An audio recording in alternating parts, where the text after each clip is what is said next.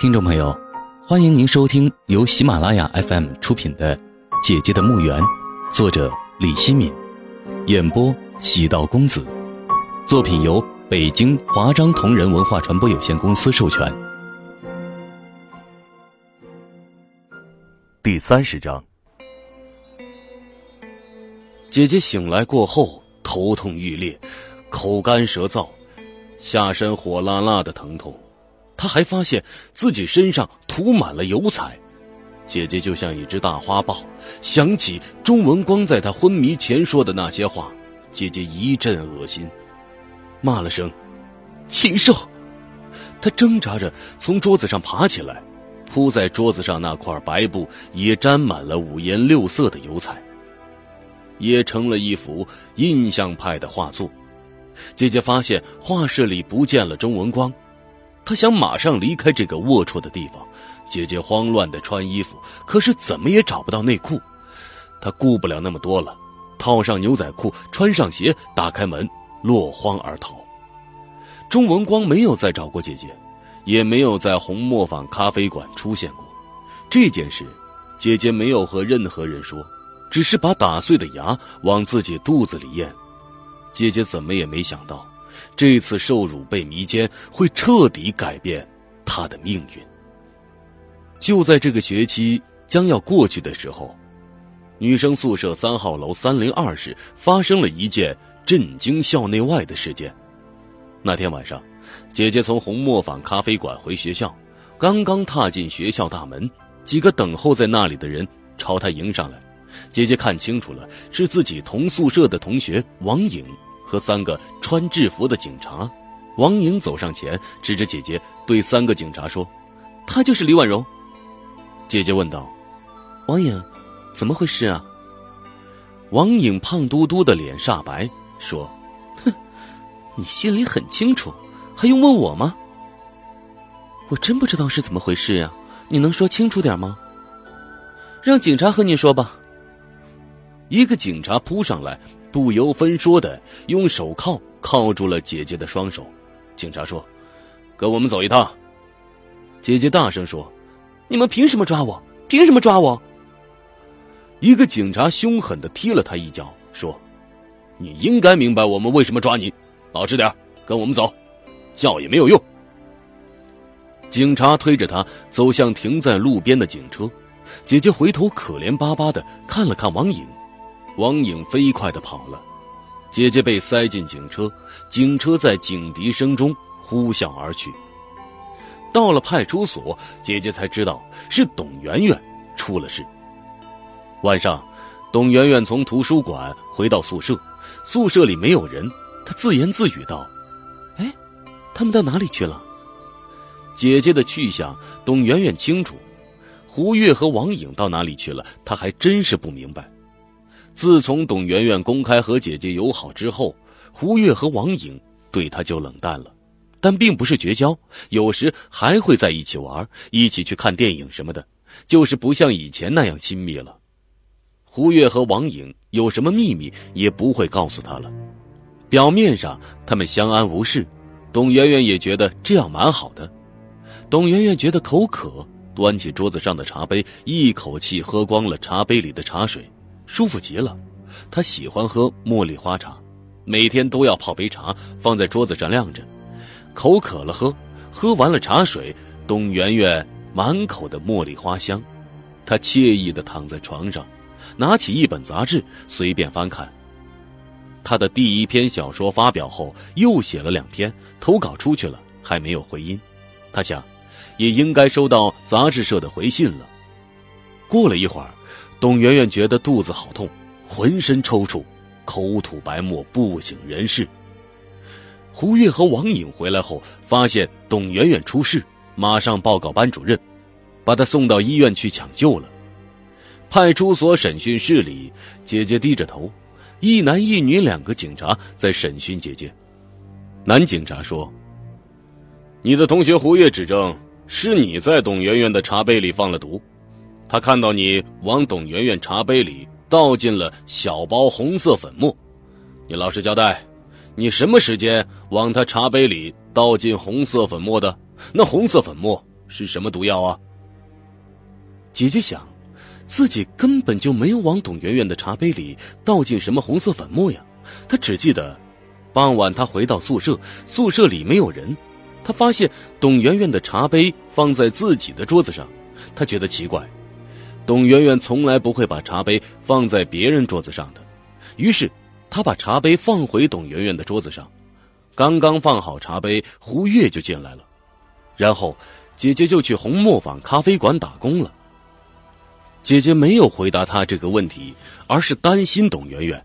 她轻声问道：“董媛媛现在怎么样了？”女警察说：“你好好回答问题，不要岔开话题。实话告诉你吧，董媛媛是重度中毒，能不能抢救回来还是个问题。快回答，什么时间往她茶杯里倒进红色粉末的？那红色粉末是什么毒药？”我没有往她茶杯里倒过什么红色粉末呀。真的没有。真的没有，哼！你有没有往董媛媛茶杯里放毒？我们会查清楚的。你抵赖也没有用的。另外，我们在你的枕头底下找出了杂志社寄给董媛媛的信，还没有拆封。难道是董媛媛放到你枕头底下的？胡月和王颖向我们反映，你平常性格孤僻，独来独往，视他们为死对头。特别是董媛媛发表小说，你还有。妒忌心理，你是不是因为妒忌董媛媛，才在她的茶杯里下毒的？我没有妒忌她，我和她的关系还不错。她写小说，第一个给我看的。他自己还不敢投稿，是我帮他把稿子投出去的。他收到杂志社用稿的通知单那天，还当着很多同学的面感谢我。你们可以去调查，我也没有把杂志社寄给他的信藏在我的枕头底下，一定是有人陷害我。这时，一个男警察进来，轻声的对他们说：“董媛媛抢救无效，已经死亡。”女警察叹道：“唉，真让人痛心，如此有才华的一个女大学生，就这样走了，真让人痛心呐。”姐姐听到了他们说话，抬起头问：“是不是董媛媛死了？”女警察点了点头，说：“你是不是该满意了？人已经死了，你的目的已经得逞，你还有什么话好说的？等待你的是法律的制裁。”男警察说：“看你长得如此漂亮，却是蛇蝎心肠，你还不从实招来？”姐姐听到董媛媛的死讯，泪水奔涌而出，姐姐哽咽的说：“媛媛。”是谁如此狠心，要了你的命？媛媛，我答应过你，等我拿到工资了，再请你去喝咖啡的呀。可是，你就这样走了，连一声招呼都没有打，就这样走了。看着痛哭流涕的姐姐，警察们有点迷惘。姐姐被关进了看守所。警方没有铁证认定姐姐就是凶手，唯一的证据就是董媛媛的茶杯上有姐姐的指纹。就是这样，警方还是没有放过姐姐。在真凶没有抓住之前，他们是不会把姐姐放出来的。何况，姐姐的嫌疑最大。在看守所里，姐姐吃尽了苦头，她每天都喊叫。我不是毒死董媛媛的凶手，放我出去！放我出去！女狱警听到他的叫唤，走过来，用警棍敲打着铁门，不耐烦的说：“叫什么叫？再叫我抽你！”姐姐说：“我真的不是凶手，真的不是凶手，求求你放我出去！”女狱警白了他一眼，就没有再理他。他怎么叫唤都无济于事。姐姐心里绝望极了，怎么会这样？她怎么也想不明白，为什么自己这样一个与世无争、默默的为理想挣扎的人会遭此劫难。您正在收听的是由喜马拉雅 FM 出品的《姐姐的墓园》。狱警走后，同监狱室的一个女犯人走到他面前，恶狠狠的盯着他。朝他脸上吐了口唾沫，说：“哼，你他妈长得还蛮漂亮的嘛，来，让老娘玩玩。这是个满脸横肉、五大三粗的女人，嘴巴还特别臭，发出茅坑里的臭气。她伸出手去摸姐姐的脸，姐姐气急，一把推开了他。他冷笑着说：“哼，你他妈的还有点力气吗？还真看不出来。”有几个女犯人大声喊道：“零三幺五号，办了他，办了他！”每个犯人都有自己的号码，零三幺五号就是那臭嘴女犯的号码。零三幺五号狂笑了几声，接着说：“哼，办了这小婊子，小菜一碟大家看我怎么把他给办了。”零三幺五号扑过去，一把抓住姐姐的头发，另外一只手狠狠的扇了姐姐一个耳光。姐姐气坏了，双手抓住他的衣服，使劲的拉扯。他们扭打在一起，零三幺五号低估了姐姐的力量，姐姐最后把他按倒在地上，气喘吁吁的说：“我没有得罪你，为什么要欺负我？”零三幺五号没有回答姐姐，而是对在一旁呆若木鸡的其他女犯大声说：“你们还站在那里干什么？还不给老娘上！”他的话音刚落，扑过来三个女犯。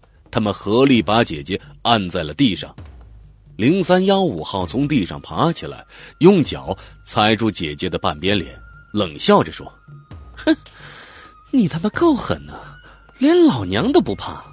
我要让你长点记性。”说着，他叉着双腿站在姐姐头上，脱掉裤子蹲下来。姐姐大声喊：“你要干什么？放开我！放开我！”零三幺五号冷笑着说：“ 让你尝尝我的特制啤酒。”然后他就往姐姐头上撒尿。他那泡尿撒了足足有两分钟，尿量很大，姐姐的头发都被浇透了，满脸满脖子都是腥臊的尿液。姐姐紧闭嘴巴和眼睛，屈辱的泪水还是从眼角挤出来。她的心如刀割般疼痛。那些日子，他们变着法子折磨姐姐，姐姐傻了一样，任凭他们折磨。零三幺五号是个真正的杀人犯，她把出轨的丈夫杀死，大卸八块分尸，扔到丈夫情人家里。她常在浴室里说她如何杀死丈夫的事情，那神态。轻松自然，仿佛是在讲别人的故事，让姐姐不寒而栗。杀人，要有多大的仇恨，要有多坚硬冰冷的心，才能下得了手啊！姐姐不会去杀人，就是经历过那么多的屈辱，也不会去杀人。她心里很清楚，董媛媛不是自己杀的，她相信，总有一天会真相大白。还自己一个公道。每天晚上，她都会梦见董媛媛。董媛媛在梦中脸色煞白，凄凉的站在姐姐面前，悠悠的说：“李婉柔，你为什么要下毒害死我？”姐姐惊慌的叫喊：“圆圆，不是我，不是我毒死你的。”每次从噩梦中醒来，姐姐发现自己在监牢里。泪水无声无息的流淌下来，委屈、痛苦、恐惧等情绪交织在一起，涌上心头。有一个人，也被噩梦缠身，那人是王颖。宿舍里只剩下他和胡月两人，董媛媛已经死了，尸体还在殡仪馆冰冷的藏尸柜里，因为还没有结案，他的尸体没有火化。姐姐在拘留所里关着。等待更多的证据定案。王颖每天晚上都无法入睡，因为只要一睡着就会做噩梦，董媛媛就会在梦中掐住他的脖子，那张雀斑脸充满了愤怒。他说：“你们为什么要害我？为什么要害死我？我什么地方对不起你们了？我和李婉容好有什么错？他比你们强多了。”自立自强，从来不会在背后捣鬼。王颖说：“我没有杀您，不是我干的，不是我干的，是胡月一个人干的，不关我的事啊。他从噩梦中醒来后，就再也睡不着了。他从噩梦中醒来后，就再也睡不着了，睁着恐惧的眼睛，一直到天亮。让他奇怪的是，胡月却睡得很香，醒来后也十分平静，仿佛什么事情都没有发生。王颖很诧异，他的心理强大到如此的地步，毒杀了一个同学，竟然若无其事。胡月没有威胁王颖，让他不要说出去。可是胡月的震惊，就是无言的威胁。王颖害怕胡月，也受尽了折磨，想着死去的董媛媛和还在监牢里遭罪的姐姐，王颖心里恐惧、难过、不安。他还想。胡月可以毒杀董媛媛，同样也可以杀害自己，或者任何人。胡月心里住着一个恶魔，那个恶魔随时都会对胡月下指令，让他残害自己。王颖每每想到这一点，就毛骨悚然。人无百日好，花无百日红。那天胡月要是对他不好了，那会怎么样？董媛媛和姐姐的遭遇就是很好的说明。王颖对自己说：“你应该醒醒了。”无边无际的恐惧让王颖终于无法再将秘密保守下去，他鼓足勇气告发了胡月。胡月被抓，他还是平静的样子，在派出所的审讯室里，他波澜不惊，语速平缓的告诉警察真相。他说。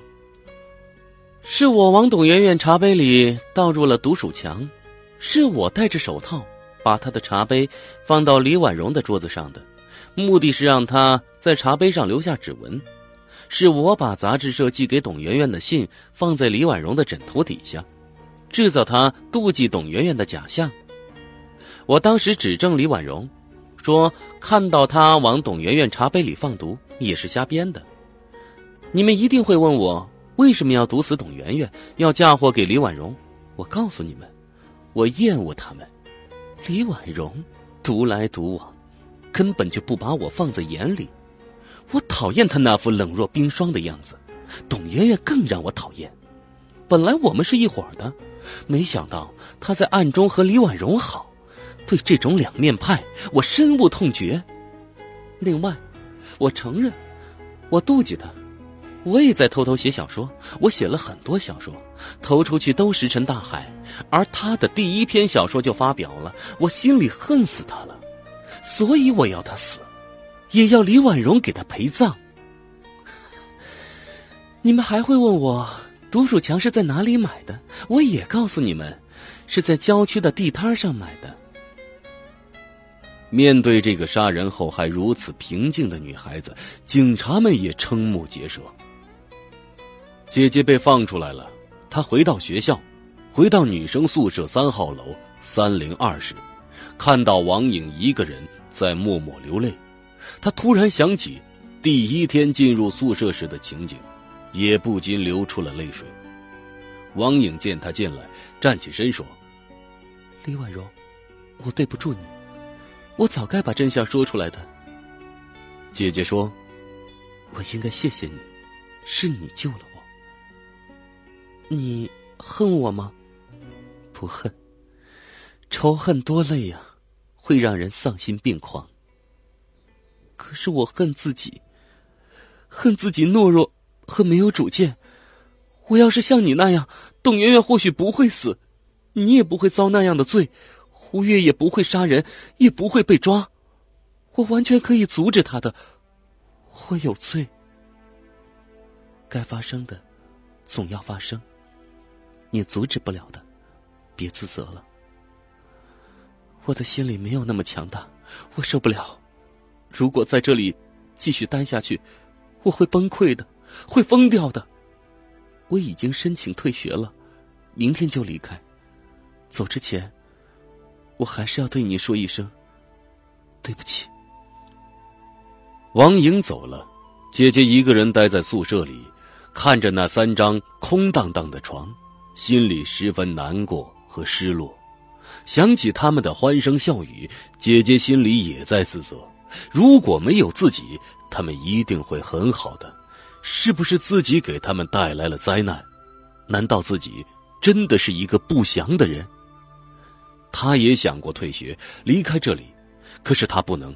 他要读完大学，找一份好工作，要告诉父亲，他是个有用的人，是堂堂正正的人。命运就是如此捉弄人。正当姐姐下决心好好学习、读完大学的时候，发生了一件彻底改变她命运的事情。听众朋友，本集播讲完毕，感谢您的收听，请您继续关注喜马拉雅 FM。以及喜道公子的其他作品。